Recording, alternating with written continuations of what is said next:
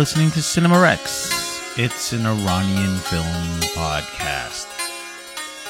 Episode 7 Asghar Farhadi's The Separation.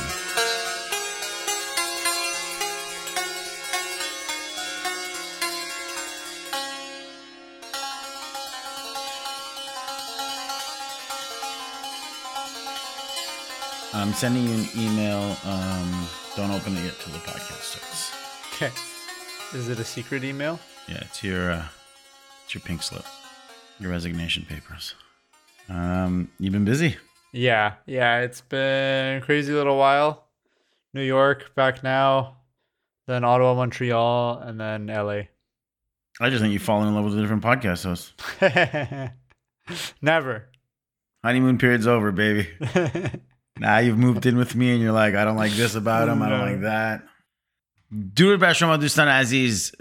This is the Cinema Rex podcast where we discuss all things Iranian film and cinema and movie. What's the difference between film and cinema and movies? One sounds more artsy. I'm Kaveh Mohebi. And I'm Farhan Moradi. Uh, one sounds more artsy. Uh, cinema sounds artsy or f- film? I think the ranking is cinema sounds the most artsy, The and then film, and then movie. And then talkie. Talkie's at the bottom. Yeah, talkie. It's for uh, radio plays now yeah, yeah. or podcasts, I guess. yeah, yeah, yeah. This is welcome to our talkie. Um, okay, open up email I sent you now. okay. I'm going to explain to you what I have. I went to ChatGPT and I said, write a script, write an opening script for a podcast about two Iranian co-hosts uh, talking about Iranian cinema. So they wrote this little thing, they being the AI, and it's with Kaveh. We're going to read it right now. Read it like you're performing, okay? Okay. So this was written by ChatGPT. Salam listeners, welcome to another episode of Persian Frames, the podcast where we explore the vibrant world of Iranian cinema. I'm your host, Kaveh Cinemania, and joining me as always is the man who has a PhD in popcorn popping, Farhan Filmophile. Thanks, Kaveh. Excited to dive into the cinematic treasures of Iran today. Absolutely. Iranian cinema is like a golden, is like a hidden gem waiting to be discovered. It's not just about kebab, kebab and Persian rugs. We've got some serious storytelling mojo going on. True that, Kaveh. It's like Iranian filmmakers have this magical ability to turn everyday life into a cinematic masterpiece. Take A Separation, for example, a divorce drama that could give any Hollywood thriller a run for its money. Ah, A Separation, the film that proves you don't need car chases and explosions to keep an audience on the edge of their seats. The only explosions here are emotional, not CGI. And don't get me started about the poetic beauty of Abbas Kiarostami's films. The man could make a 90 minute movie about a tree, and you'd leave the theater questioning the meaning of life. so true.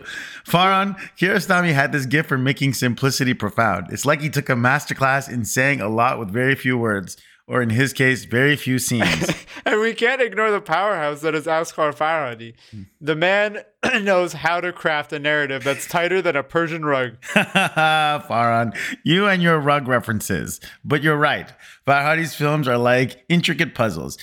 You think you have it all figured out, but then he drops a plot twist that leaves you questioning everything. Speaking of puzzles, what about Iranian cinema's knack for blending drama and comedy seamlessly, huh? I mean, About Ellie is a roller coaster of emotions from laughter to suspense and back again. Absolutely. It's like our filmmakers have a PhD in the human condition. They can make you laugh and cry with the same scene. So, to our listeners, if you haven't explored Iranian cinema yet, you're missing out on a cinematic feast.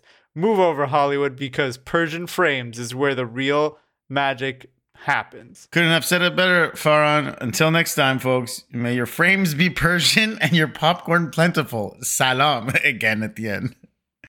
I love how this is this is the script for the whole podcast. Like it's not Yeah, even like it just like was it. ends. The podcast Yeah. is like 20 seconds long. This what's really funny is I put this in and it just happened to mention a separation right off the top. That's which so was I didn't I didn't even give that as an input. Yeah, I was wondering if if you like fed it that. Nope. Didn't even tell it that. So it just goes to say the film we're covering today, which is Uh, a separation.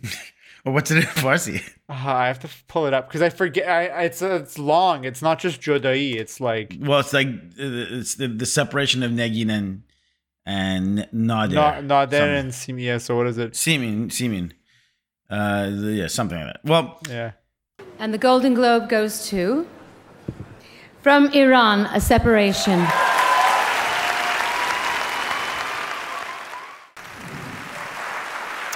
And the Oscar goes to a separation. Iran, Asghar Farhadi.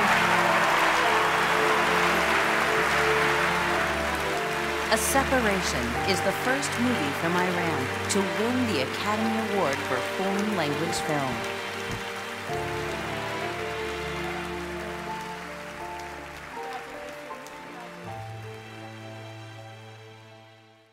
This film is obviously one of the most famous Iranian films of all time. Oh, I found it. Jodai Nader as Simin. The separation uh, of, from, of Nader from Simin. Um, yeah, it's.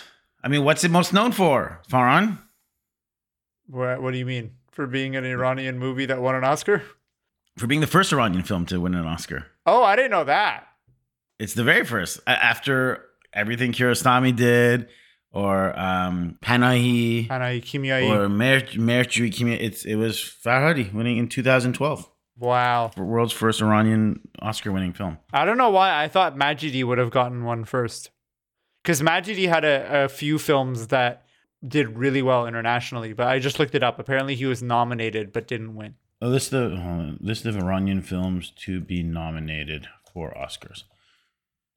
Yeah, if you look at the list, Children of Heaven, it has Yeah. Argo on this list. Oh my God. Yeah, I mean they've had quite a few nominations in the past, but they've never like this was the first to win. And maybe Yeah. maybe they won editing or something. I don't know. I know there's been nominations for editing, Hmm. but this is yeah the first best picture like best foreign language film. Hmm. Um, should I dive right into plot summary? yeah, let's do it. A married couple are faced with a difficult decision to improve the life of their child by moving to another country or to stay in Iran and look after the, a deteriorating parent who has Alzheimer's disease. Nader and Simin argue about living abroad. When Simin leaves him, Nader hires a young woman, Razia, to take care of his suffering father.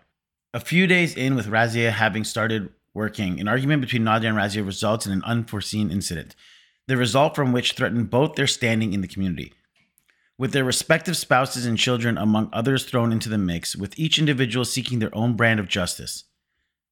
Soon, Nader and Simin find themselves entangled in a web of lies, manipulation, and public confrontations as the ensuing debate leaves the future of everyone's fate and humanity hanging in the balance. It has a Rotten Tomato score of 99% and an audience score of 92%. So, Farhan, I ask you, what did you think of A Separation? Man, it is so stressful. Like I've I've seen the movie a few times, and when we were talking about doing it for the podcast, I was avoiding it for so long because it's such a stressful watch. Um, and then as I it's a watching- heartbreaking watch too Yeah. like even more so than stressful i just can't help constantly feeling really really sad for all the characters involved Yeah, yeah. It uh it's funny because obviously the subject matter isn't as as dark as Holy Spider, but Mhm. I felt way more tension from this. Mhm. A different kind of tension. yeah Like that was more suspenseful. This was more just like you're stressed out and aggravated for everybody. one thing that kept coming back to me and, we'll go into specific scenes later on but it just an overall view was it, what struck me was like how real it all felt and how this kind of felt like I Mhm. could almost see this happening to someone I know. The arguments that kind of like snowball out of something very small, like a minor push, get out of my door, to becoming something tragic, to becoming something. Everyone's entangled in these web of like lies and what secrets and should I tell this part of the story? Like if I tell this, something, and it just seemed very human and down to earth. Yeah. Holy Spider, of course, is like about a serial killer, and that's its own version of thrilling uh, and terrifying and tension inducing. But this is almost like very human, and this is just two families having a, a something tragic has happened between them, and it's, it seems so much more possible. You know what I mean? A misunderstanding, a mistake here, like here and there. every layer of complexity in this film could be the subject of a whole other movie. You know what I Mhm. mean? Like Yeah. just the thing with her tying his dad to the bed is is already something that you could make a whole movie about that. Or the fact that she has to keep cleaning up after uh, this old man with Alzheimer's or whatever. Like any one of those plot points could be the entire storyline of another movie. And the fact that like with every scene, more and more uh, obstacles get thrown at the characters and complicate the story, uh, I think is Yeah. is what makes the movie so compelling and engaging. before we go any further, let me do this because it's the, one of the films. It's one of the first films I thought if anyone hasn't seen this film yet, first of all, I'd highly recommend watching it first, then listening to this podcast. But just because I feel like the plot summary I give is a little bit more IMDb ish and doesn't go into specific details, I just want to go over broad strokes of the major scenes that happen so that if people are listening to this and for some reason haven't seen the film or aren't interested yet to see the film, they at least know the specific things we're talking about. Mm-hmm. Yeah, I think that's a good idea. Well, I, yeah, I always fear that we just end up jumping around so much, but I and specifically with this because it's so twisty in a weird way, Mm-hmm. um, it's just good to get the foundational beats down. So what it is is Nader and Simin start off that they're they're trying to get the separation um, from one another, and based on the Islamic law that runs the country, they actually don't have a proper right because you can't separate from one another unless your husband's been beating you, or is an alcoholic, or is a drug addict, or something like that. She she wants to leave the country. It's not Yeah. that like they were they gave them permission to get the divorce. And and the and the husband because both of them consented to it. They were like you both need to consent. Oh, right. So well, I mean, that's the part of the Islamic law. Like she can't just Yes. leave unless they both consent. And then and he ga- he gives us consent in the opening scene, but the conflict at the beginning of the story is that she wants to leave. Simin, the wife, wants to leave Iran and take the daughter with her. But mm-hmm. Nader says, You can leave if you want, but you're not taking my daughter without me. And then finally mm. he's like, You know what? Fine, let her decide whatever she wants. And then the wife is like, Well, we already know that she wants to stay with you. So that's the way that the movie starts. Yeah. And also, I think there's a whole thing about how she doesn't necessarily want the divorce. I think you start slowly realizing it's more about she wants to get out of the country. And she, you know, she breaks down at one point in tears and says, he has not once asked me not for a divorce, and he's not once asked me to stay. Yeah. He- it's just been like, and there's something I'll get to about the fact that this is a very secular couple. They're not very religious. It's clear from the way their house is designed too. They're not a religious uh, couple. Uh, they're not a religious family. Um, but the point is that because she's not going to be in the house, and Nader has to stay at home and take care of his father, who is ailing with Alzheimer's, is barely able to even stand up little and take care of himself. He has to stay at home. So they hire, essentially, jumping through a few scenes, they end up hiring this um, woman, Razia. And Razia, what isn't known quite to us right away, and whether or not Nader knows, is that she's pregnant with child. I think late second term, uh, second trimester, or maybe even in the third trimester. And she's actually having a hard time taking care of this man because she's pregnant. She realizes very early on that this man is too sick and she's incapable of taking care of him. Because one day when she was taking out the trash, he walked out into traffic. She, um, when she returns the next day, she needs to run a quick errand, which we soon discover is going to be to go to the doctor to get a checkup, to get a sonogram, because she thinks something's wrong. Well, because the the day before when she went to collect the old man from traffic, she ends up getting hit by a car. Yes. The audience was gonna- doesn't see that. We don't know time, that yet. yeah. That scene is deliberately cut out. But because she needs to go out and she's f- worried about her father, worried about the man she's taking care of running out into traffic again, she's tied him to a bed. So now Nader shows up to realize that Razia isn't there.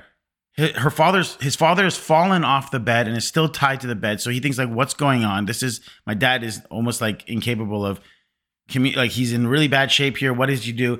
And the ensuing argument leads to a push. Nader pushes Rahia out the door saying, get him a house. On top of that, he's accusing her of stealing money because in a previous scene to that, we had seen um, Simin take the money to pay the piano movers. There's two men moving a piano down the stairwell, and she takes out the extra cash to give it to them. So when he sees money missing, he's accusing Razia of stealing. Now this push leads him leads Razia to falling, and the next thing we know is Nader is hearing from everybody in the community that she's been rushed to the hospital because she had a miscarriage. And wh- one other thing that we should mention is that in an earlier scene when Razia is taking out the trash, or when she gets her daughter to take out the trash, it rips onto the stairs Mhm. and it makes a mess. One of the neighbors calls it out, and then uh, she goes back and mops the stairs. Yeah. So the stairs are also wet. Yeah, the stairs are also wet, but also she had told the neighbor, "Oh, um, I was feeling dizzy." She wanted to cover up from the fact that her daughter had ripped the, the garbage, so she had Yeah. told the neighbor, "I was feeling dizzy. That's why I spilled the thing."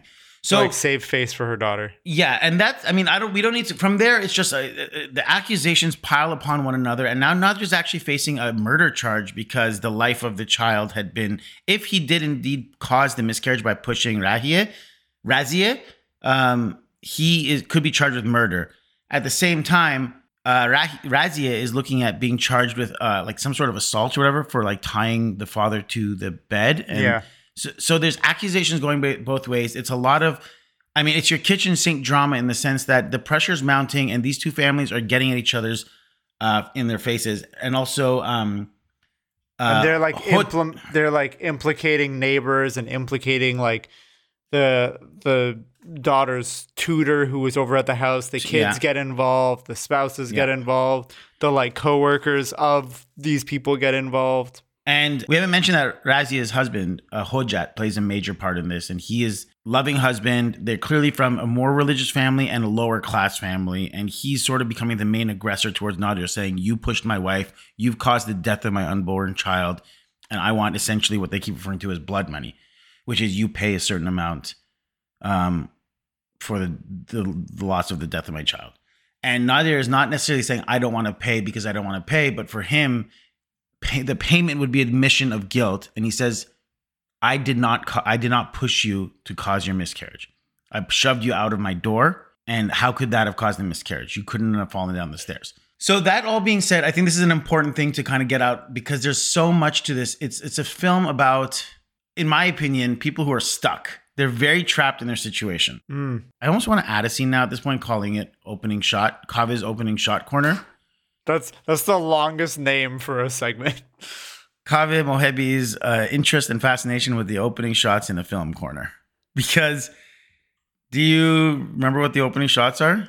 yeah the first two shots of this film? it's the uh passports getting scanned Yeah. Over the credits, there's the opening of the of the photocopiers and their passports being uh, filmed. And my first day, I don't know if you have a takeaway to this, but I really thought this is like the first version we see these characters is through government eyes, through documents, cold. Uh, it's not personal. It's very clinical. It's lawful. They're not seen as people. They're just kind of seen as like, here's your stats, here's your face, here's your name. It's not warm at all, and that's the first time we see them. Cut to the very next time we see them, the very first shot we actually see outside those uh, photocopiers is the two of them talking to a judge that we never see. They're facing the camera, and essentially we are in the POV of the judge. In this scene, they're both stating their claim for why they want the separation, and we, the audience, are the judge. As if I already saying, for the rest of this film, the audience is the judge of what the what the uh, pieces of evidence are in this case, Mm. and not not specifically the separation, but the uh, shove. You know, mm-hmm. Mm-hmm. those are just the two things I really liked. That has been Kaveh's opening shot corner. What I, what else? You have any other feelings, thoughts? Uh, I think it's also possible that showing the um, the passport Mhm. as the opening shot is kind of a way for the filmmaker to maybe talk about the fact that a lot of Iranians have been em- uh, emigrating and trying to leave Iran Mm-hmm. without necessarily getting too much into it because of like Yeah. government censorship around the film. And like the this is I think the only time that you hear anyone be critical of Iran like the society, the economy, the government, whatever um in the whole film is when Simin is making her case and her husband and the judge are both like there's nothing wrong with Iran. What are you talking about? Yeah, But in that scene, I think you can tell that the the person who is probably the most probably the the person that we we're rooting for the most in that given scene is probably Simin. Mhm. Um, and then as the rest of the movie goes on and you see these terrible situations that everybody's getting into, I think it goes back and lends to that thesis of the start of the film that that Simin gives. So I think opening it on those passports is a little bit of like wink, wink, nudge, nudge to the audience.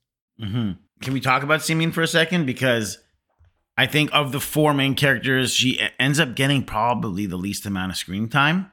But I think there's something really interesting way the the way Farhadi and the actor Leila Hatami have created her because she's got the dyed red hair, right? Mm. You can tell that compared to Razia, she's less religious Mhm. if religious at all.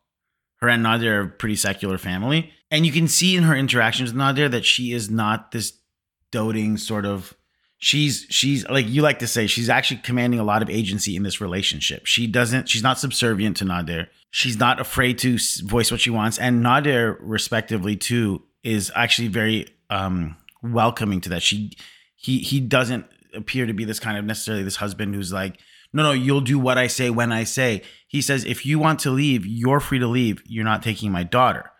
But in terms of the arguments they have, I feel like you don't see that power imbalance that you might see in a lot of specifically religious uh, Iranian couples. Yeah, I feel like a lot of the conflict in their relationship stems from the fact that Nader is just very prideful. Yeah. Obviously, later on, he becomes a little more like he becomes dishonest, and we see him tell lies to try to avoid going to jail.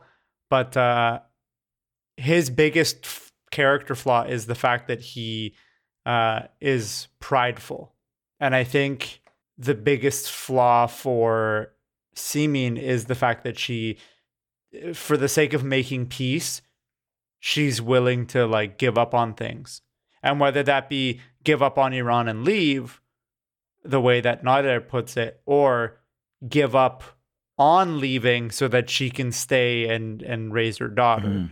right like Yeah. and or even like giving up on the whole um court case and just like paying money to the the husband of the woman. Because she's like sh- the the wife is like you know what? I don't think your husband actually caused the miscarriage. I think the miscarriage was caused because of the car accident whatever. And then she's like don't pay us. Please don't pay us. Like i'm gonna Mhm. feel guilty about this knowing that it was likely the car that caused the miscarriage.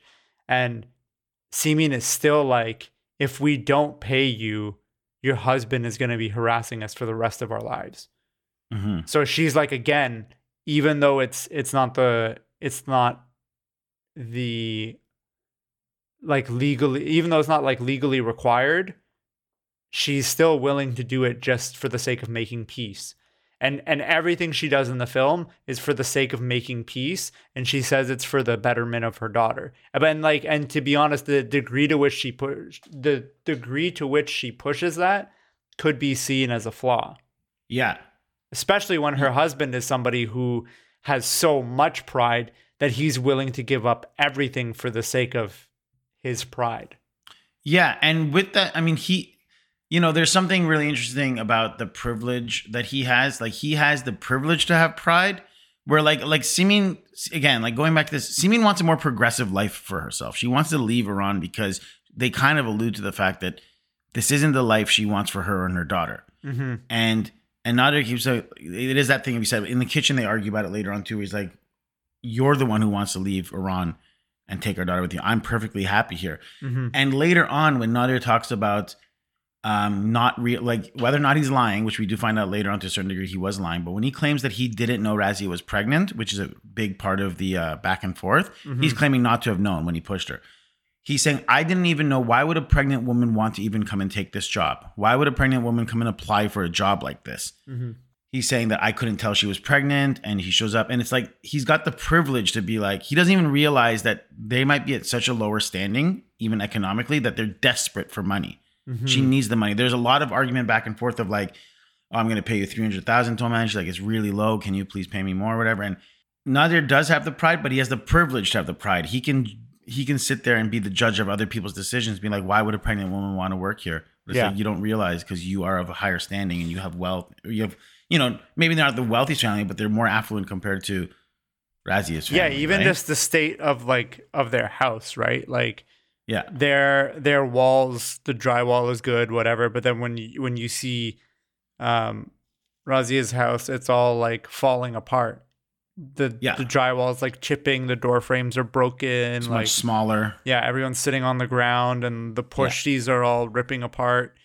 Yeah. Um yeah. I will also say I think that cuz early on in the film he I don't think we see it, right? The conversation that that uh she has with the tutor, right? About the fact that she's pregnant. No, we see that. We, we see do? Cuz I even went Yeah. back and I couldn't find that scene.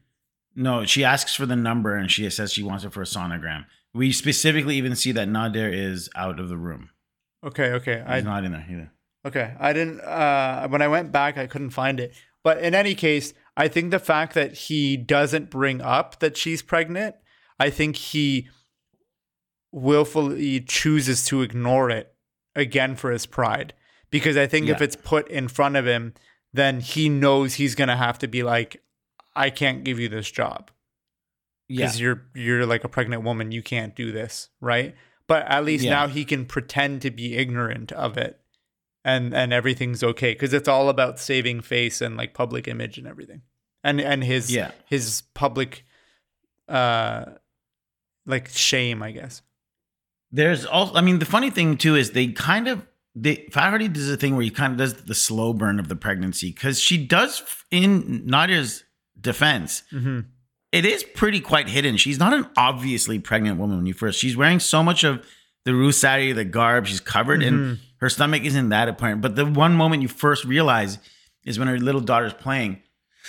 She comes over and like Yeah. kisses her stomach, and then puts her head to the ear and says, "I can't hear anything." And, and then he's like, "Is he kicking? Is he playing? He's wait, you know." So it's like that's the first small sign, and you Yeah. can't even really tell that she's pregnant. So Yeah. it's like showing great trust in your audience, very economic storytelling. You know, it's not exposition, but it's almost like walking this line of she could be pregnant, but she also might not be. But then you're confirmed like 20 minutes in, 25 minutes into the film. Yeah. The other thing that I thought was really interesting about this this continuous thread of like people's morality are constantly called into question. Mhm, they have to mhm. not just defend it for their own standing, but Nader specifically is like, you know, there's like a scene when he's filling up gas and he's watching his daughter through the rearview min- window fill up the gas, and it's like, Mhm. how much did it come to? She's like thirty seven dollars. And she, he's like, well, where's the rest? He goes, he took the rest for a tip. And he goes, Mhm. the tip is for when they pump the gas for Yeah. you. Go back and get the money. She goes back and get the money. And so now you're like, oh, is Nader being a cheapskate? But when she goes back in the money and they start driving, he's like, okay, you got the money back? She goes, yeah. He goes, you keep it. That's for you. So it's like he's saying He's like, that like teaching her to. he's teaching her and he's kind of right also like it's not about a cheap thing it's like i think the guy was trying to like get one over on this little girl and he's like Yeah. trying to teach her the right thing and that's what he's constantly doing at one point when he's talking about the arabic languages she's like my teacher wants me to write this also in arabic he's like no no you write it in farsi so i'll lose marks for it if i write in farsi he goes you do the right thing. It doesn't matter. You like if you lose marks for it you'll lose marks for it but you'll do the right thing. And nadir is one who really truly believes in doing the right thing. And you're constantly being like like Farhadi really expertly keeps swapping you like who your allegiance with is in this case, which does play out like a civil case, but it also Mhm. plays out like a little bit of a detective mystery, is constantly swapping. Yeah. Because you're like, oh, is Nader an asshole? Did he know? No, he's a good man. He didn't do this. Oh, but maybe he did know this one thing. You're like, no, okay, you know what? But he's actually caring about this. And I think that's one of the real strengths of this film is that he's never kind of placating anybody as this guy is good and this guy is bad. This person's wrong, this person's right. It's constantly this carousel of changing. Mm-hmm. Your your your POV or your opinion of it is like scene by scene shifting, which I think is really well done. Mm-hmm. Um, he says the exact quote is "What's wrong is wrong, no matter who says what." That's what he says about the gas station. Oh no, sorry, that's what he says. That's what he says about the teacher. About the teacher, yeah. yeah.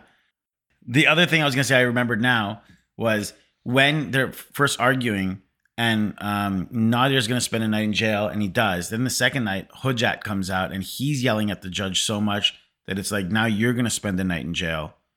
You can see both of them. Nadir gets really sad for him because is it Razia? I keep wanting to say it. I don't know if it's, it's Razia or Razia. To be honest, I don't remember. Razia, Razia.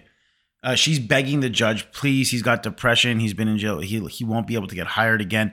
And you even hear see Nader watching this, and he goes, "Judge, can you please give him a pass? Like just this one time. Don't send him to jail." It's like you could see them caring for one another. They are squabbling over this thing that is important, but at the same time, they keep finding the humanity in one another hmm again doing that thing of like you have sympathy with this guy then all of a sudden you're kind of like oh maybe he is an asshole but then he does something to redeem himself Well, because I think a lot of this comes back to desperation. I think people are doing things out of desperation Mhm. and out of self survival.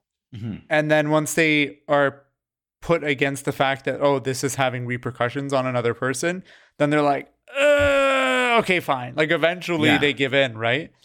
Yeah. Um, and then as soon as they give in, then the other person is like, okay, you know what? I was holding back some information. Here's the rest. And then all of a sudden everything explodes again, you know? And and even Yeah. even down to when you were talking about the gas station guy, like that guy's asking for he's like taking that money probably out of desperation, probably because he needs that money to to buy Yeah. food, right? And Yeah. and the the piano guys taking the piano up the stairs, they're like asking for more more money, and they're they're like, well, you said it was this many floors, whatever. It's probably because they need that money to get food, or they're like, we can't give you, we can't pay you more money to take care of the house and take care of my dad. That's all we can Yeah. do anymore, and, and it'll actually like like we won't be able to afford it. And then they on the flip side are like, we need a little more. Like everyone is constantly trying to get more out of each other and and more out of given situations out of desperation. Well, and that's why I go back to this idea of like these. This is a story about people just stuck in their situation, no matter what class they're from or how religious they are or secular. They're all stuck in their own way because the way the structures of the law and justice create, uh, the way the system is creating the structures with that they live within, it's they're saying things to protect themselves, but in doing so, are throwing the other person even further under the bus Yeah. and they don't necessarily want to harm the other people. They just want justice or protection for themselves. Yeah. And again, like a whole thing of Razia's thing is that her um, husband doesn't even know for the longest time that she's working there as like the caretaker of the house. Yeah. And and I guess by the rules or the Islamic law, maybe it's not a law, but essentially it's like he's saying that how dare you get my wife to be working there without asking my permission first? Hojat's upset about that. You know, again, it's just like this like patriarchal structure that has gotten in the way of he's also mad at Nader because it's like you asked my wife to work at your place without confronting me. Like you didn't tell me. you And didn't ask man, to yeah, yeah, yeah. Yeah, as a single man coming to your house. Yeah, and it's just like they're more. It's like they're more victims of the system that they're under rather than their specific beef with one another. Mm-hmm. Let's go to behind the scenes and trivia. Do you have stuff? Uh, the only one that I have is the fact that Farhadi's daughter plays Terme. Yeah, I had that one too. Director Asghar Farhadi's first idea for the film was the image of a man washing his father who had Alzheimer's. He built the rest of the film around that scene. Oh, that's interesting. The film has no musical score except during the end credits. Did you notice that? Uh, you have to say no because if you shake your head, it just oh, sounds like right. dead air. yeah, yeah, yeah. Uh, no, I didn't know that. Shakes his head no. it just sounds like you didn't respond to me. Uh, director Asghar Farhadi made a speech at the House of Cinema Film Festival in support of Iranian filmmakers who were banned from making movies, including Bahman Qobadi, Qobadi and imprisoned filmmaker Jafar Panahi. In retaliation, Iran's Ministry of Culture and Islamic Guidance stopped filming for 10 days. For which film? For this one? Yeah, I think he made a speech during production of this film at the House of Cinema Film Festival. That's interesting. Because Farhadi has also been criticized multiple times whenever there's like protests and stuff that come up for, not the fact, out. yeah, for not speaking out. And often Yeah. by the time that he does speak out, it's already like been going on so long that people are kind of like, okay, yeah, now you're going to speak out. Um, critical reactions. Shall we go? Yeah. Or do you have more behind the scenes? No, that's it. I mean, the uh, the only other thing is a lot of actors, and this is probably just nature of working in Iran. Farhadi is known for working with some actors who have been supportive of the Iranian government, and so Mhm. he's also been criticized for working with people like that. Oh, okay.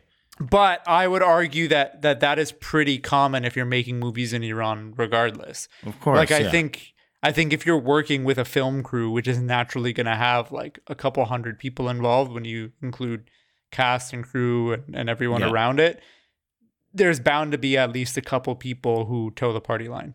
Well, I mean, just the sheer fact that if you're making a film within Iran and you're getting the cultures, you're getting the government's money, you're technically in a partnership with them. Yeah, and You're and making a film with them. yeah, and even going back to that thing of desperation and people in in these situations will kind of do and say things for the sake of their survival.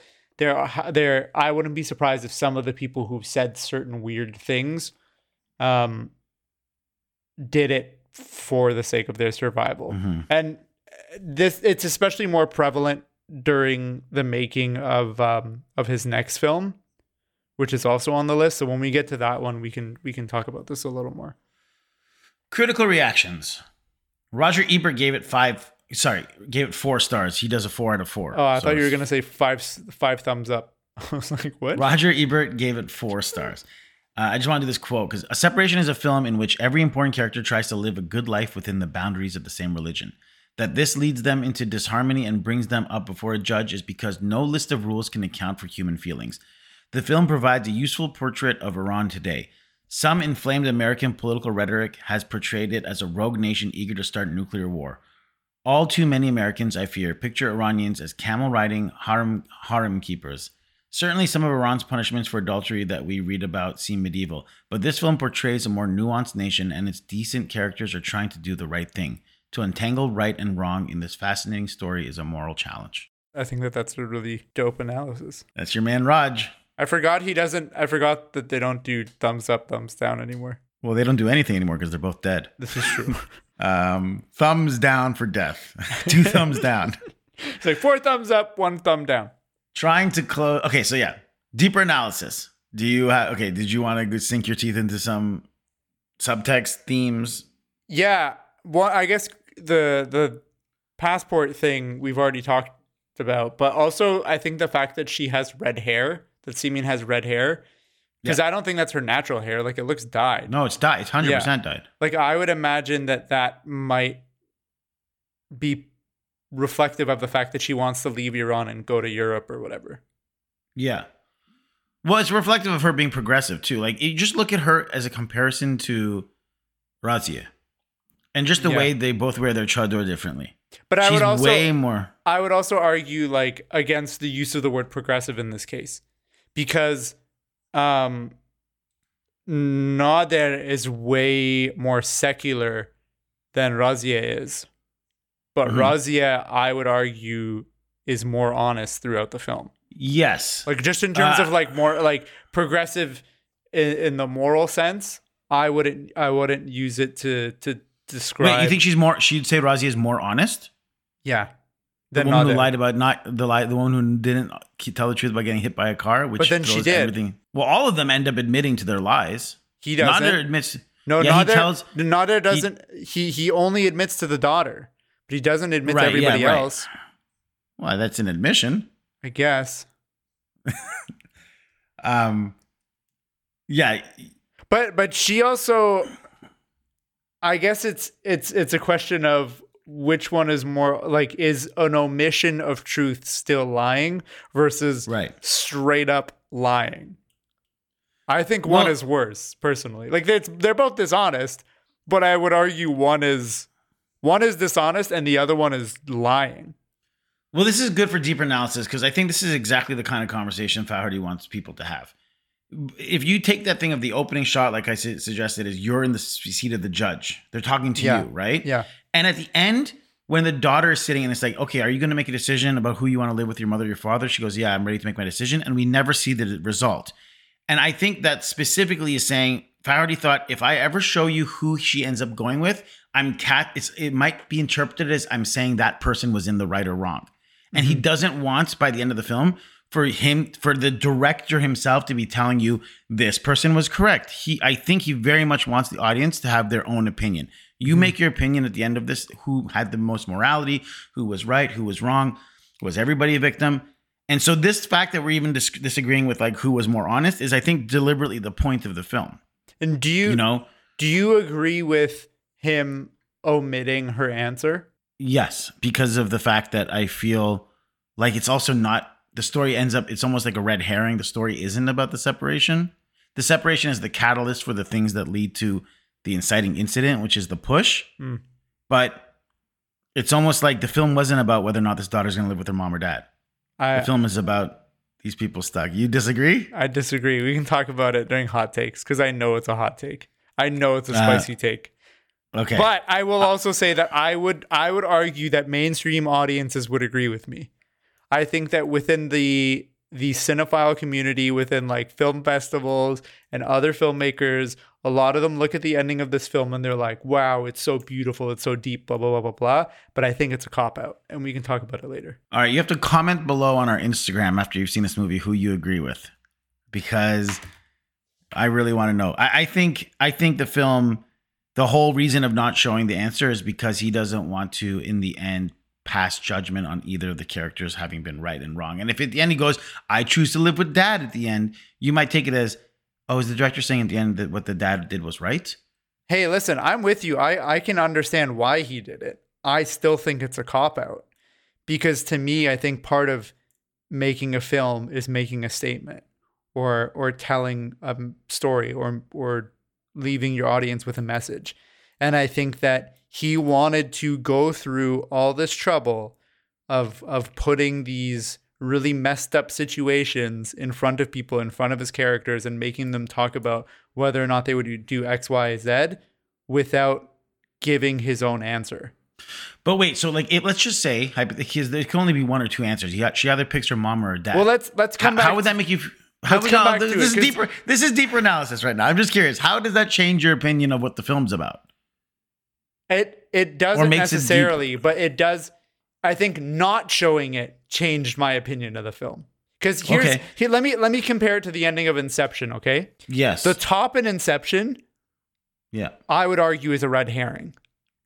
hmm In this film, I think that answer is not a red herring because the whole film sets that up. That's the whole thing that the movie is built on.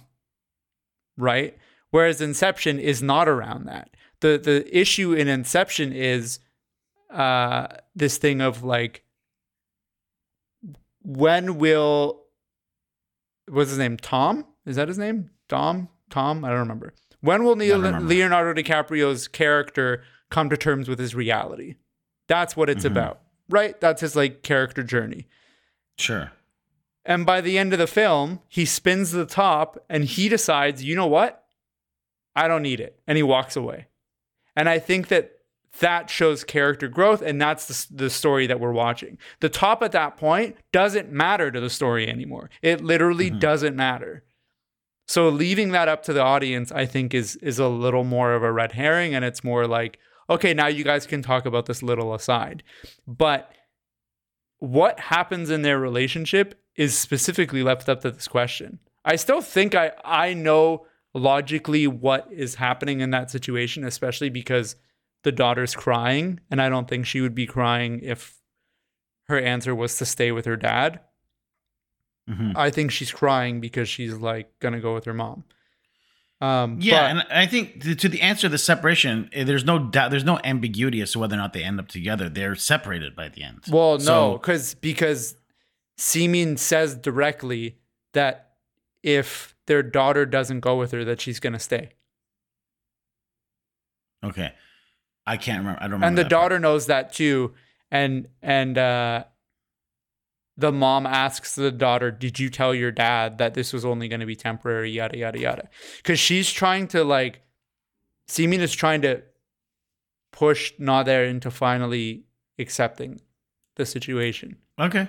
I, I, I think one of the things, just shifting it a little bit to like the, the, the structure of the film, I really like uh, the the who done it detective aspect of it, and just in terms of like instead of there being a victim, it's people's morality up. I guess the victim, the dead, is the unborn baby is the victim, but like you know this idea of like people's morality is at stake. Mm-hmm. So you end up seeing all the first act is like the setup of all the details of what happened, and then the second act is them being like, no, it happened like this. I went to the room and you pushed me out the door, and it's like you're watching this film as an audience, and you're suddenly now trying to remember scenes from the first act, and you're like, wait, how did it go down? Like I rewatched the push like three times. How he how Nader pushes Razi out the door because I was like, how does he push? Like how hard was it? A hard push? Could she have fallen down the stairs? And so you're sort of like replaying those moments in your mind in the second act because you're trying to think of how did I remember it as an mm-hmm. audience it goes down. How how And- hard do you think he pushed? Like, what do you think happened there?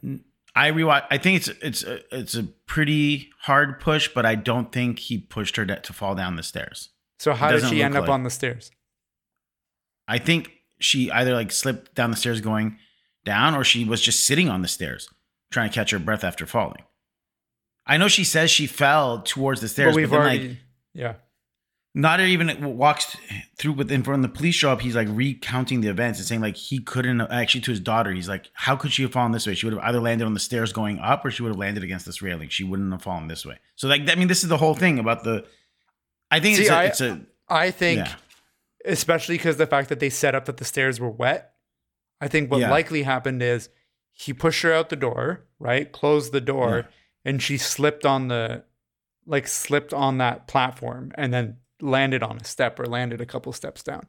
Yeah. Like I think But he it- didn't give her much of a push, but I think he totally pushes her out the door, and I think it was enough that she could have like slipped on the wet steps. But then it's also kind of a moot point because she more in likelihood lost the baby when she got hit by the Oh car. the yeah, yeah, too. yeah. That's fine. Yeah, Um, I'm saying more just like in that situation because we don't see it on camera. yeah, I think don't see it given the yeah, I think given the information that we have, I think what likely happened is he pushes her out the door and she slips on the stairs. There's also, I mean, again, just what I think is at by the end of the film, you have no real victors or losers. Nobody's coming away from the situation being like, I won. Hmm. There's no right or no wrong. There is like there is not black and white situation. It's a grading scale. The right? piano a- guys, the piano movers. the piano guys are the winners at the end. And again, this idea of like showing the class divide, just in terms of wrapping up the deeper analysis. My personal interest. Oh, two things I wanted to mention was: Did you notice there's like the her trying to close the luggage and she's trying to zip up the luggage when Simin is first leaving? Mm-hmm. And that's just like a nice like sort of metaphor of like she's trying to leave. She's trying to leave the situation. Trying to leave this country. She can't close her luggage. It's almost like uh, show don't tell of her struggling to close the luggage. She Yeah, can't pack yeah, her yeah, yeah. suitcase rather. And there's a moment when you see the daughter uh, working on her homework, and she goes during this uh, Sassanid period dynasty. Do you know Sassan, Sus- Sasanian? yeah, yeah, yeah, yeah. She goes, um, people were divided into two classes, the upper class and the normal class. And she's doing that at her homework, but I'm like, oh, this is like, I, I- think that, you know, deeper analysis, it's like how things have not changed yet. This is like seventh and eighth century uh, empire. And here we are hundreds of years later. And it's like, here we are, two, cl- it's a class divide yet again. Yeah. You know, we're struggling with like fighting against one another. Yeah. Best scene? I really like the opening scene, Yeah. especially for the dialogue and the and the way that they argue. I think if you want to see how to write an argument scene or how to direct an argument scene, you should watch the opening scene or the second scene of this film. It's done so well. حاضری بیای؟ نه خیلی من حاضر نیستم چرا حاضر نیست؟ حاج آقا بگید چرا حاضر چرا نیست چه خودت می‌دونی. نه نمی‌دونم. لطف کن یه دور دیگه توضیح بده چرا حاضر ایشون نیست. یه دلیل برای من بیاره چرا باید توی این موقع پاشیم بریم خارج. تو یه دلیل بیار چرا باید بمونی. من هزار تا دلیل برات میارم. یکیشو بگو. یکیش پدرم. من پدرمو نمی‌تونم ول کنم. بازم بگم. ولی زن تو می‌تونی ول کنی. من کی تو رو ول کردم؟ تو منو کشوندی؟ دادگاه. تو برای من؟ دادخواست طلاق فرستادی من کشوندی اینجا از زندگی من انداختی؟ برو این اسمش ول کردن نیست. حاج آقا همین الان نگفت اگه می‌خواد بره بره. بله الان هم میگم. وقتی نمی‌خوای با من زندگی کنی من به زور. که نیاوردمت به زور میخوام خانم. نگرت آروم دارم باشید. برو یه روز آروم اومدی با من میخواستی زندگی کنی امروز نمیخوای زندگی کنی It's a great scene. Well, they're like, because they're like yelling over each other. They're interjecting midway through. They like someone will want to interject and then they stop themselves. It's done so well. I at one point was gonna put um, a different scene. uh, I had one scene in mind, but I'm gonna save it for best quote because I like it better as a quote. Once I saw the scene that's mostly silent, it became my best scene. So he goes to the doctor to prove that his father has bruises because he's like, mm-hmm. "What about me pushing her? She, what, me pushing her? What about Razia? She Razia? She tied my father to a chair and he got bruises." And he goes to the doctor, and the doctor's like, "I can't confirm that he got bruises from it. Can you show me these bruises that he has?" So there's a scene where Nader takes his father behind a curtain and starts unbuttoning his dress shirt. Mm-hmm. And halfway through unbuttoning his shirt, he looks at his father, who's like a shell of his former self, suffering from Alzheimer's, and he starts rebuttoning his shirt up and closing his shirt. And the doctor says, "Are you ready Are you, to show me the bruises?" He goes, "No, I don't know if these bruises. Are, I can't confirm."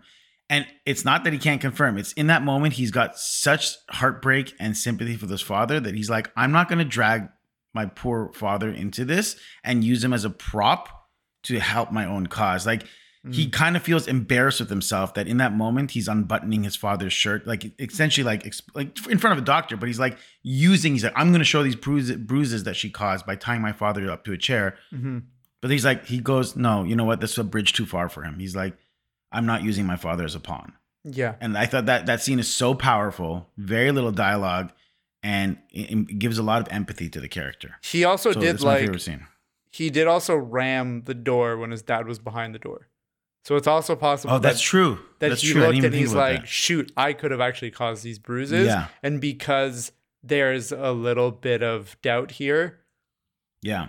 I don't want to make a a firm claim one way or the other. But that's what's so great about the way Farhadi does this. He constructs every potential like evidence that the other person can use. The other person has two side sides to it. Like you could really Yeah. argue both cases, which is why it's so uh, perfectly crafted. Do you have a least favorite scene? I think so. I kind I kind of didn't.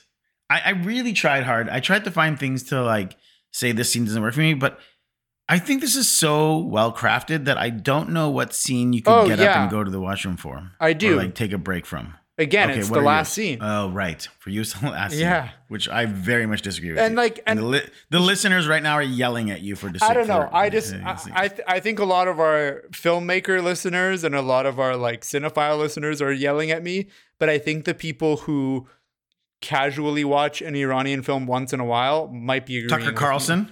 Yeah, Tucker Carlson. Okay. Uh, shout out to my boy. I'm just joking. uh, uh, good old Tucky Tucks, you know? That's Yeah. what we call him on the street.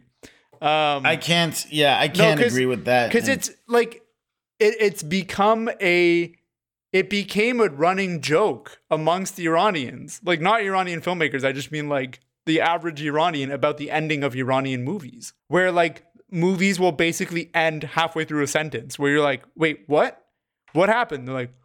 Uh, it's up to you. It's like, what do you mean it's up to me? Like, you're trying to tell a story. You're trying to make a statement here. Don't put that to me. I can make my own decision very easily whether you answer it or not. But So you- what is your answer? Why did you spend two hours to tell this story if you don't have an answer? And and there's tons of movies that end like this, in in especially during this time period coming out of Iran, where like the final conclusion or the final answer, or like like oh, is this person dead or not? Does this person fight this person? Like like what happens? Like they just end and you don't know, and and it and it became a trope and I'm glad that it's not really happening anymore. Um, but it for a few years there, it was absolutely a trope in Iranian cinema, and I think that it was it was kind of cheap. It was a cheap way to end your movie on in a way that makes audiences be like, "Wow, that was so cool! That was so refreshing! That was so different." I yeah, I just that's fair. I just respectfully disagree. That's fine. I think it's because so you're a well done for cinephile. this one. It's because you're a cinephile. You ask, Yeah. you go grab 10 random people off the street, 10 average people, and show them this movie and and ask them if they like the ending or not. We we can appreciate the ending because we understand what he's trying to do. But I don't think it's fair to just make movies for the enlightened. Because it I goes back to that thing of having classes right? It might not be a financial class, but it's definitely a class of of those who are artistically enlightened and the average person. And I don't like it. I think it's elitist. So all this, if she had said, "I want to stay with Simi and my mom," that that changes that, that everything is the film is like perfect for you. If that last line is, "I want to stay with my mom," I want Farhadi to make his point. I think he does. I don't think so. I I can I can discern what I think is the likely point, Mhm. but I think that him refusing to give that answer is such a cop out. I okay. I would just argue that I don't think the point of the film was whether or not this film, like whether or not this couple is going to end up together. But how do you say that? The whole movie is built on on that decision. You find out that everything traces back to that. It's not like the Inception thing because in Inception, it's it's a total aside whether or not he's in a dream or not at the end. Because the point of Inception is Leonardo DiCaprio's character is he still obsessed over what is and is not his reality at the end of the day, he he decides for himself. He he gains that agency and he goes, you know what? This is what I'm gonna do. We see him walk away. We see him make that decision. We see the decision that the character makes. Here we don't see it, and and I and I don't like that. But so many other characters make other decisions. So many more important characters make much more important de- decisions throughout the film. But this is the nexus of every problem in the film. Whether or not back- the daughter stays with the mom or dad. Yes. I just think there's a difference between catalyst and uh, you know inciting incident in terms of what the film is trying to say. I think the film starts with a family, a, a family that's being broken apart, and because of that, that's a catalyst to much worse things to happen.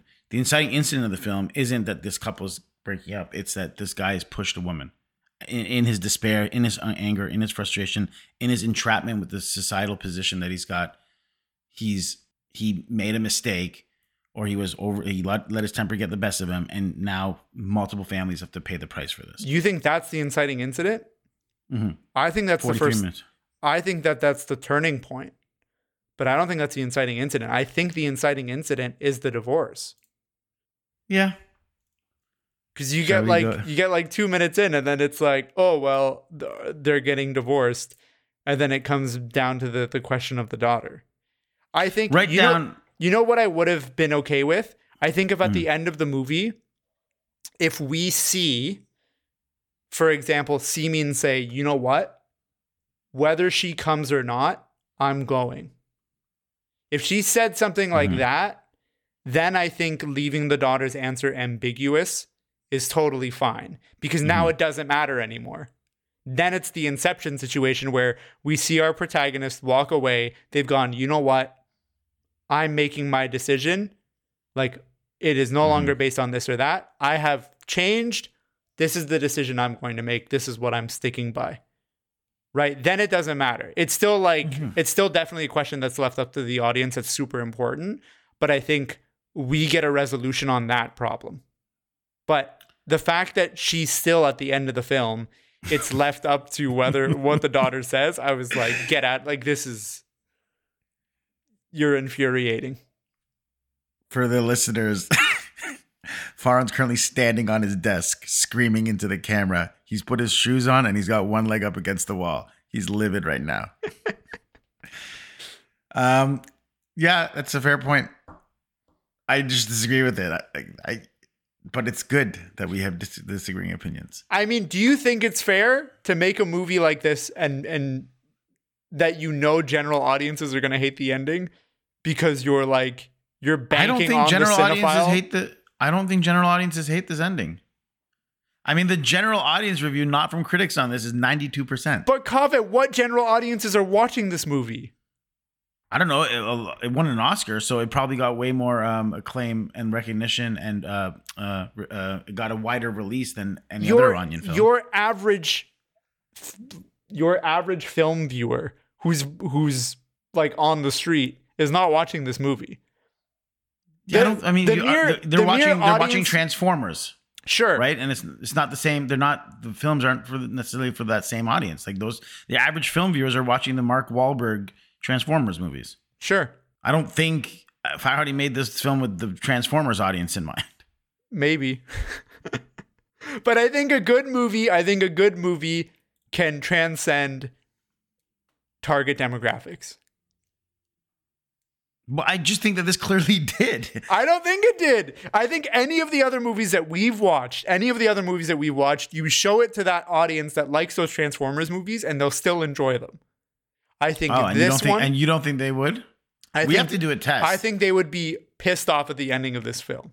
I I mean, yeah, that that'd be great. So find someone that you know who hasn't watched any Iranian films and show them this film and ask them what they thought. I know people who have and they didn't like it, but I'll find more. Okay, find one more. I even know Damn that- Iranians. One last thing. I even know Iranians who are not in the film industry who've watched this movie and I've been like, "Oh, what did you think of of Separation? It won an Oscar." Blah blah blah blah blah. At the time, and all of them hated it because they were all like, "Our lives are already frustrating. I don't need to watch this frustrating movie." And I'd be like, "Well, what do you think of the ending? What do you think happens?" They're like, "I don't care. It was a waste of my time." you you and Hojat the cobbler were sitting there having a duel at the bar and he told you he was frustrated. Uh, okay, damn that's poetry. Let's move on. Sit back down in your chair. Get off your desk. Put your shoes back on. Damn that's poetry. Do you have a favorite quote? uh, yes, I do. Go for it. Uh, let me pull it up. Oh yeah, this one. No, God and his prophets are only for people like you.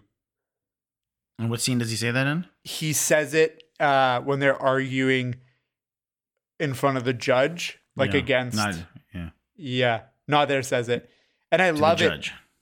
Not to the judge. He says it to Oh, right, to the other couple. Right, Yeah.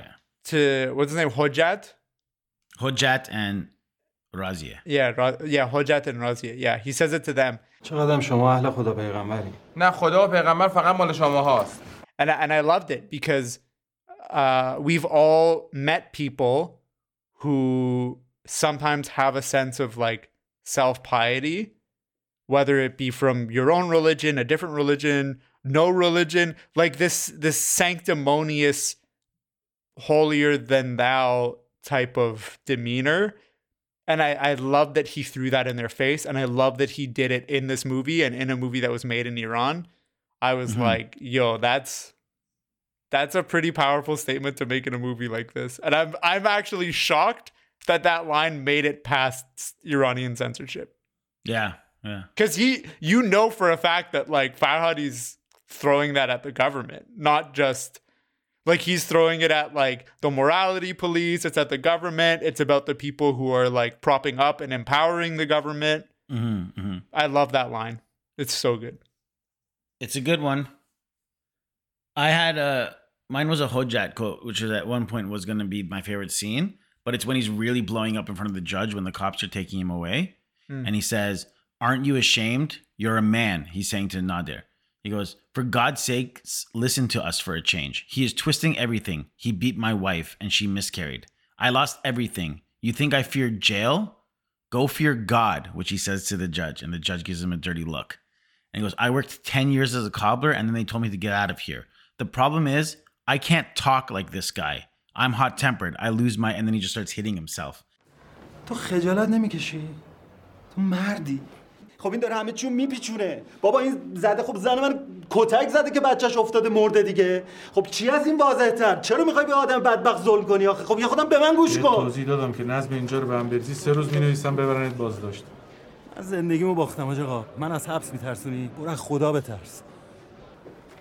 ولی این بار نمیزن نه این بار این بار دیگه از این خبرها نیست آقا من چیزی واسه باختنم این مشکل اینه که من من نمی‌تونم مثل این آقا حرف بزنم من من سری جوش میارم نمی‌تونم صحبت کنم نکن این کارو And he's Yeah. like, and he bangs his head against the door.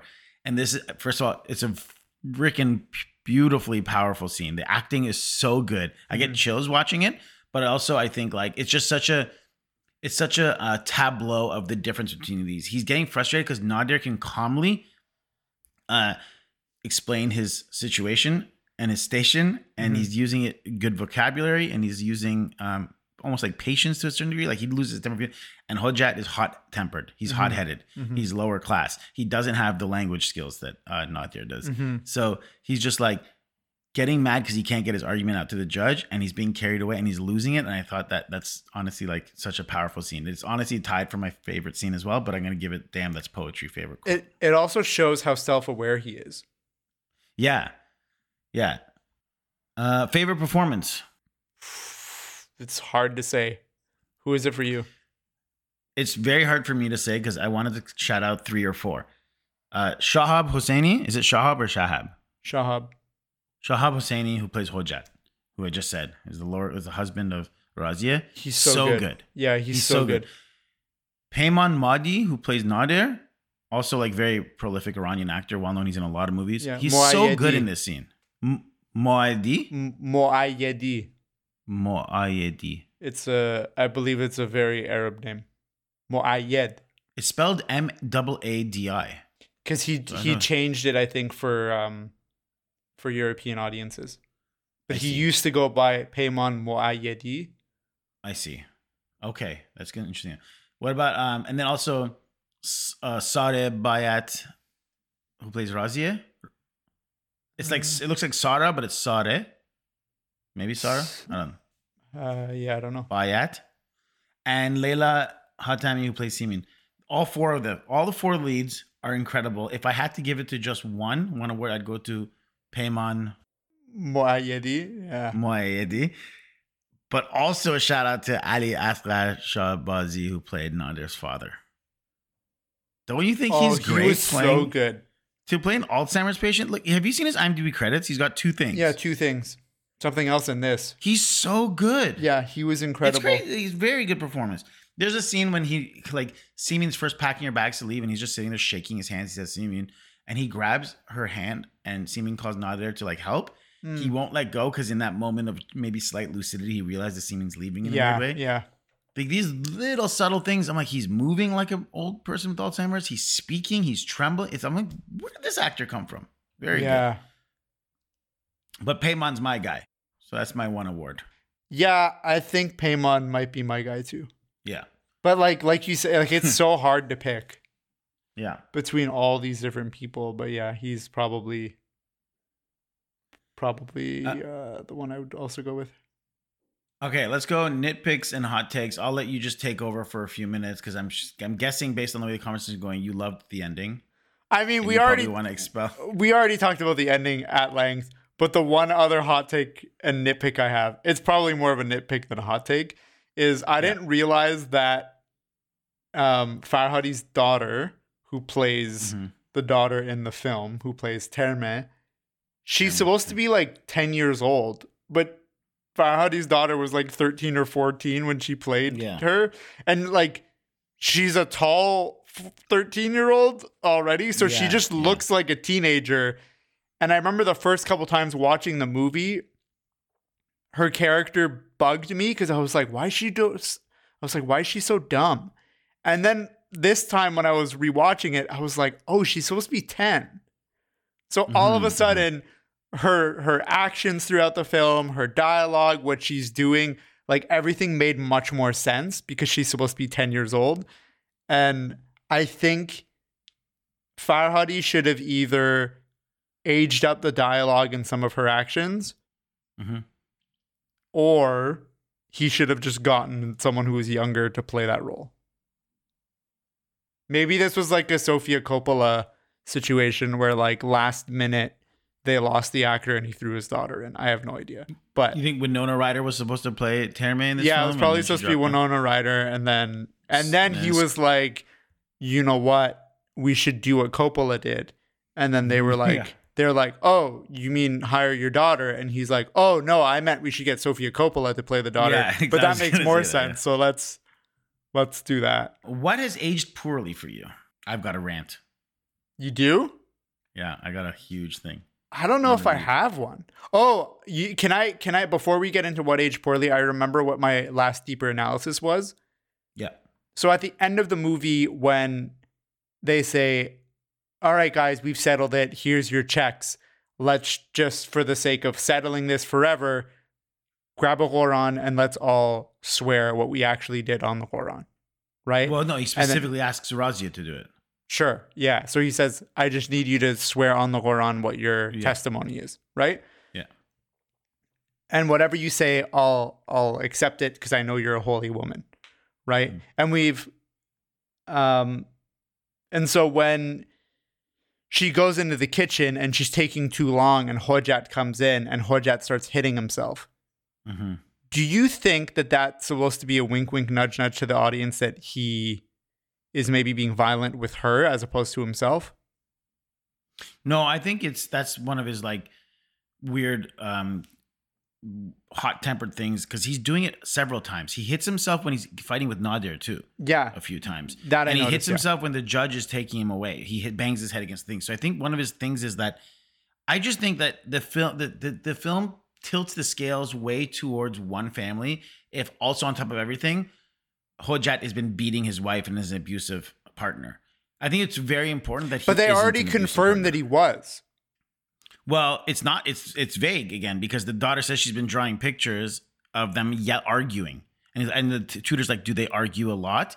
And then he gets mad and goes to the school and says, "How dare you try to go get my daughter to say I hit him? Where do I hit him? Where did you hear that?" So you could infer from that that he's offended because he's like, "You That's tried to true. get my daughter to say I beat especially my because wife, in and I don't." Persian, especially because in Persian, she says dava, which could be yeah, physical or verbal. uh, yeah.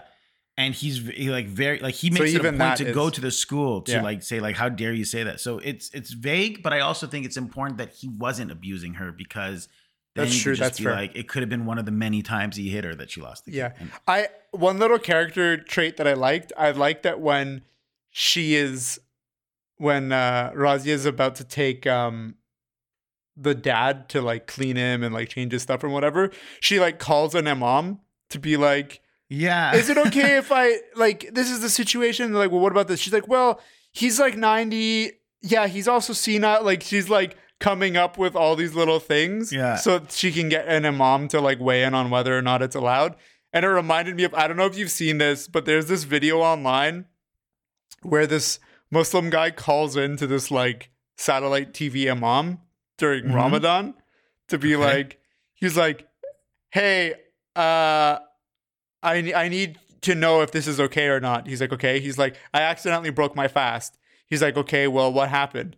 And he's like, well, I was walking and then I tripped and then there was a shawarma laying there and, and I tripped and my mouth opened up and I and I landed on the shawarma and I ate the shawarma. is that okay? And the Yeah. and the guy's just like dumbfounded and he's like, if that's exactly what happened, then like I'm sure God will be forgiving whatever. He's like, oh, and then like this happened and like water also got into my throat and whatever, whatever. and then he's like, okay, Is this a real clearly- clip or is it it's like a a real clip? And then he realizes really the funny. guy's like trolling him. Oh, that's really funny. Yeah, the guy Yeah, I who like- calls is definitely trolling the TV imam, Right. but it it actually happened. Yeah, I like the fact that there's this sort of like she calls the like the Muslim hotline of like how to keep chaste and purity because she's conflicted about this. You know, if I on one hand, is it a sin if I leave this helpless old man, but on the other hand, I have to take his pants off to help him clean himself. What yeah, do? and that's that's why there's like Yeah. why the clergy got so much power in Iran is because a lot of people felt so much guilt making their own decisions on certain on nuanced situations Mhm. that they all became so dependent on asking these religious scholars, "Hey, what is the right thing to do here? What's the wrong thing to do?" Mhm. because they didn't want to make a decision for themselves. Do you know what I mean? Yeah. And and and it and it led to them getting an insane amount of power. I think, uh, I mean, yeah, the because this stuff that we're talking about, I- it's just I want to give a shout out to like Razia's character is so well written too because you can see this constant. She's conflicted with her faith. That whole thing about like not wanting to take the money you mentioned, it wasn't even just that the money. She's like, I'll feel guilty if I take the money. She's like, I feel like I'll curse us and bad things will happen to our child. Yeah, if, yeah. If like by my faith, I take this money that I know I might. She's like, God will punish us. And The even when she too- leaves uh, the house, when she's leaving um, uh, Nader's house, she's like, God will have his justice, whatever. And then you push. Well, and that's the thing. She won't leave at first because she's like, it's really important for me for you to know I did not steal your money. Yeah. How dare you accuse me? Like, I, if I leave, then it looks like I've stolen your money and I've In gone fact, with it. I'm she says clearing her name of that is more important to her than the life than of the her child. unborn child. Yeah. It's such a fascinating character. She's so well written and so well rounded. Yeah, it's just a really interesting character. I, I, the her, her character flaw that I really didn't like was the fact that she was a little bit too much of a pushover, and that she mm-hmm. wasn't willing to sometimes like just take charge and like and tell people what to do or like stand up for mm-hmm. herself or whatever. Even even to a point where her own kid will sometimes be doing stuff that she shouldn't do or will like wander off, mm-hmm. and I'm like, dude, control your kid. Like, Yeah. especially in this situation, like you, you have a little girl, there's like this senile man over that you need to control your kid. And she's like playing with his oxygen tank and all this stuff. and Yeah. yeah. She's like dragging garbage along the stairs, and it's like, ah, like, the first time I saw the movie, the very first time, not knowing where it was going, I thought she was going to kill the, the little girl was going to accidentally kill the grandfather by like pushing something on the oxygen tank. yeah, yeah, yeah. And I was like, oh, this is one of those Iranian movies, like something innocent kid gets some. I thought it was going to go that way for sure. And Yeah. yeah, it's not too far off, but it's something like that. What aged poorly? Okay, hit us. Are you ready for this? Yeah, hit me. It's in us. There's a bunch of people listening right now. We're live. In October 31st, New Yorker story titled Did the Oscar winning director Asghar Farhadi Steal Ideas was published, featuring multiple Iranian filmmakers and creatives claiming that Asghar Farhadi stole ideas from students at his filmmaking workshops. These additional testimonies come as a plagiarism lawsuit filed by Farhadi's former student Azadeh Masihzadeh awaits a final verdict in appellate court in Iran. An Iran court has moved forward on plagiarism charges against two time Oscar winning Iranian director in a case accusing him of stealing the premise of his new film, A Hero, from an earlier documentary called All Winners, All Losers, made by Azadeh Masihzadeh, a former film student. I'm just reading headlines here. Yeah, but Listen yeah. to this. Uh, and then later on, a court in Tehran found evidence Farhadi violated Masihzadeh's copyright for All Winners, All Losers and of plagiarizing key elements of the documentary for his film without crediting Masihzadeh. The case will now pass to a second judge whose ruling can be can then be challenged in an appellate court. The judge can also order the case to be re-examined. Then, six months later, Farhadi sued Masihzadeh for defamation, and the Iranian courts found Masihzadeh not guilty, according to the Hollywood Report article. So Farhadi went after them and like sued her, saying like this isn't true. Many allege that Farhadi has also used their idea or work without asking for permission or giving credit, and often credited himself. Among those are Farhadi's former classmate and playwright Ali Khodsiani, Iranian author and playwright Abbas Jahangirian, Iranian director Mani Haghighi, and three former students, Azadeh Masihzadeh, Mustafa Pur Mohammadi, and a third student who didn't go on record and asked to be remain asked to remain anonymous. Oh, I know Anonymous. Uh, Separation's executive producer, Negar Eskandarfar, has also accused Farhadi of signing a deal without her knowledge, which she alone had the authority to sign. After the film was considered for submission for an Academy Award, she said she felt as if she had no choice but to write a letter stating that she transferred her rights to Farhadi and to backdate it, so it appeared as if it had been drafted before Farhadi signed the international contract.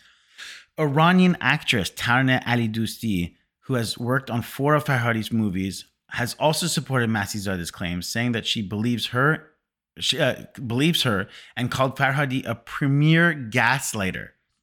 Iranian actress Golshifteh Farahani, who has worked with Farhadi on About Ellie, also came forward about how Farhadi managed to make her feel guilty and advised her to write a letter and ask for forgiveness, stating that she now regrets appearing in public without hijab.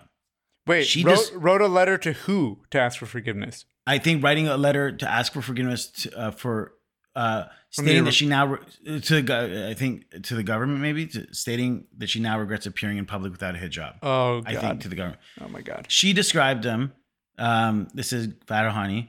Farahani. She described him as a person who wants to benefit from both sides, the people and the government.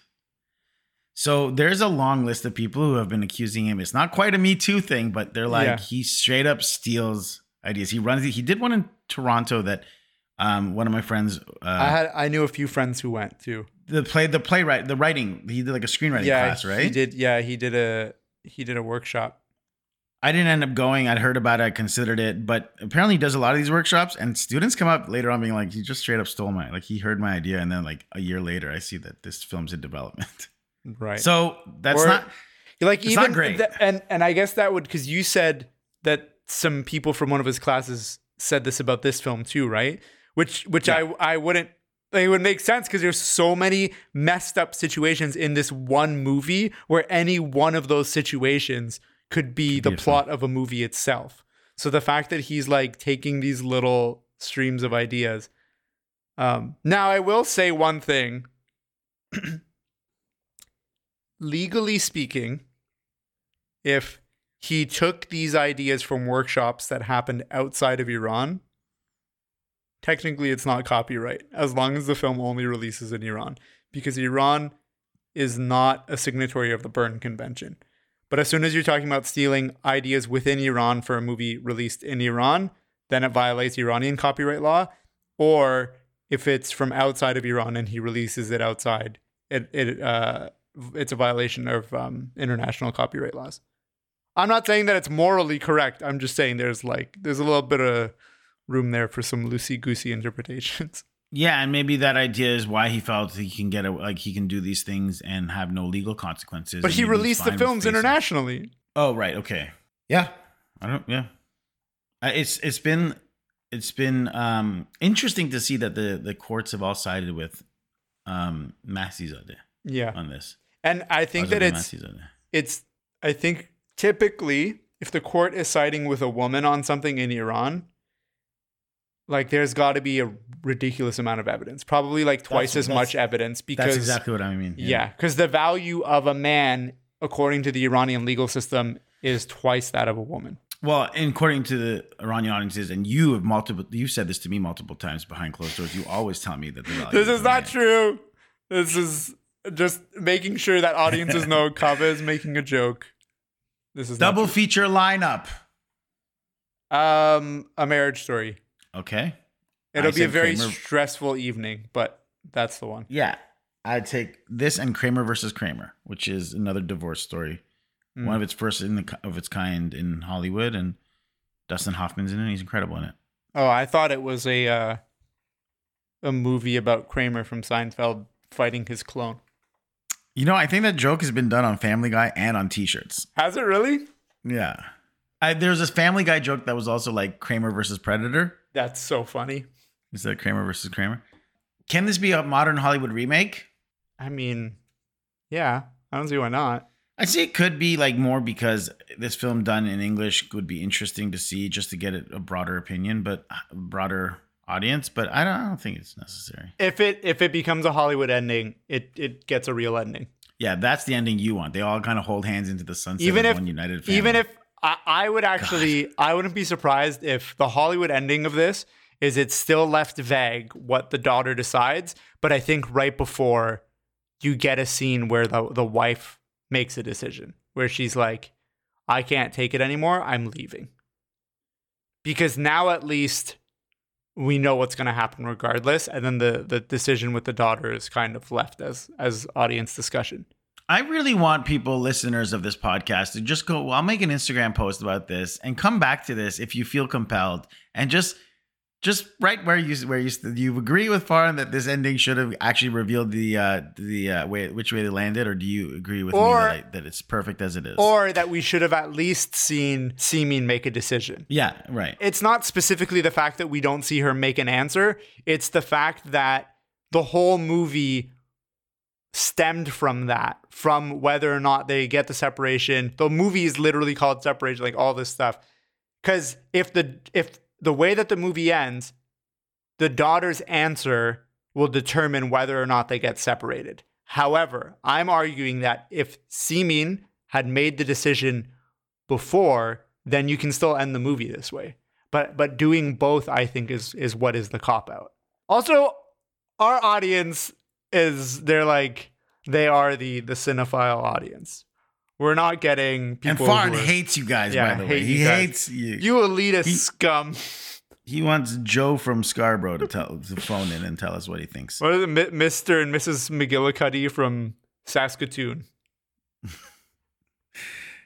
Please call in. Yeah. Final thoughts and grades.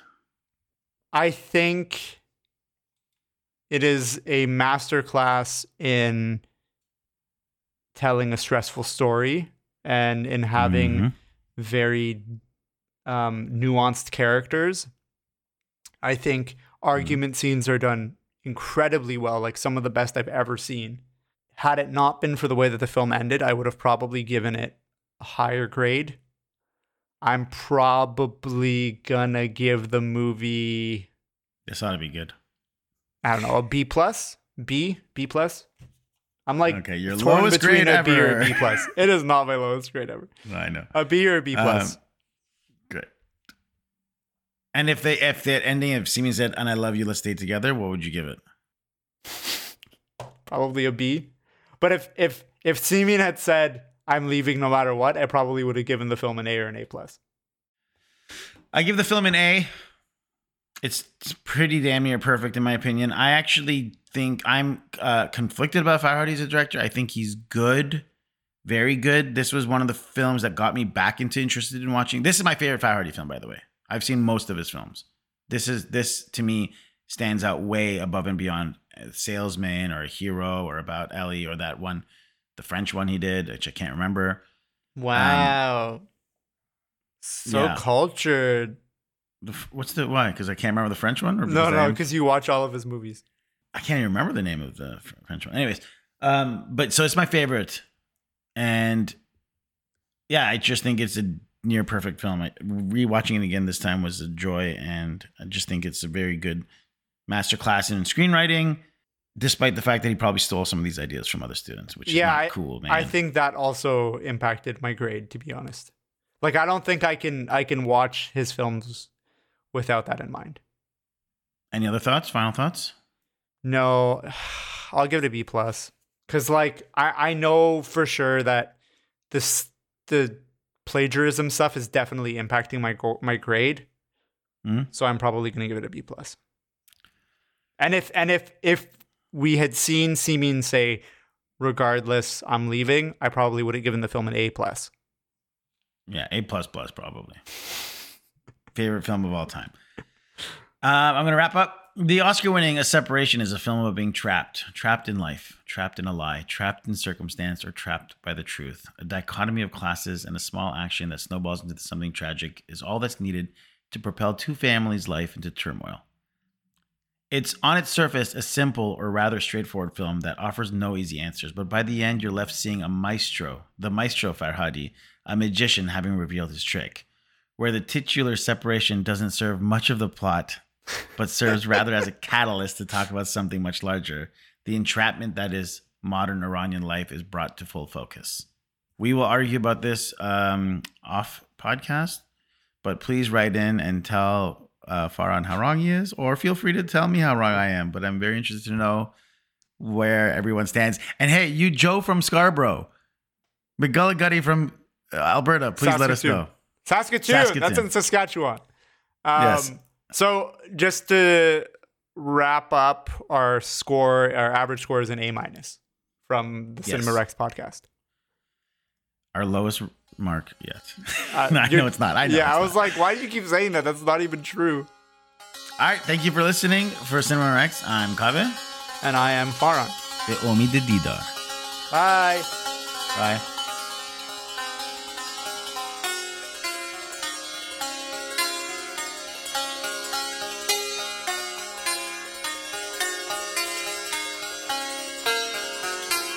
Music for Cinema Rex was written and performed by Sohail Sadinejad.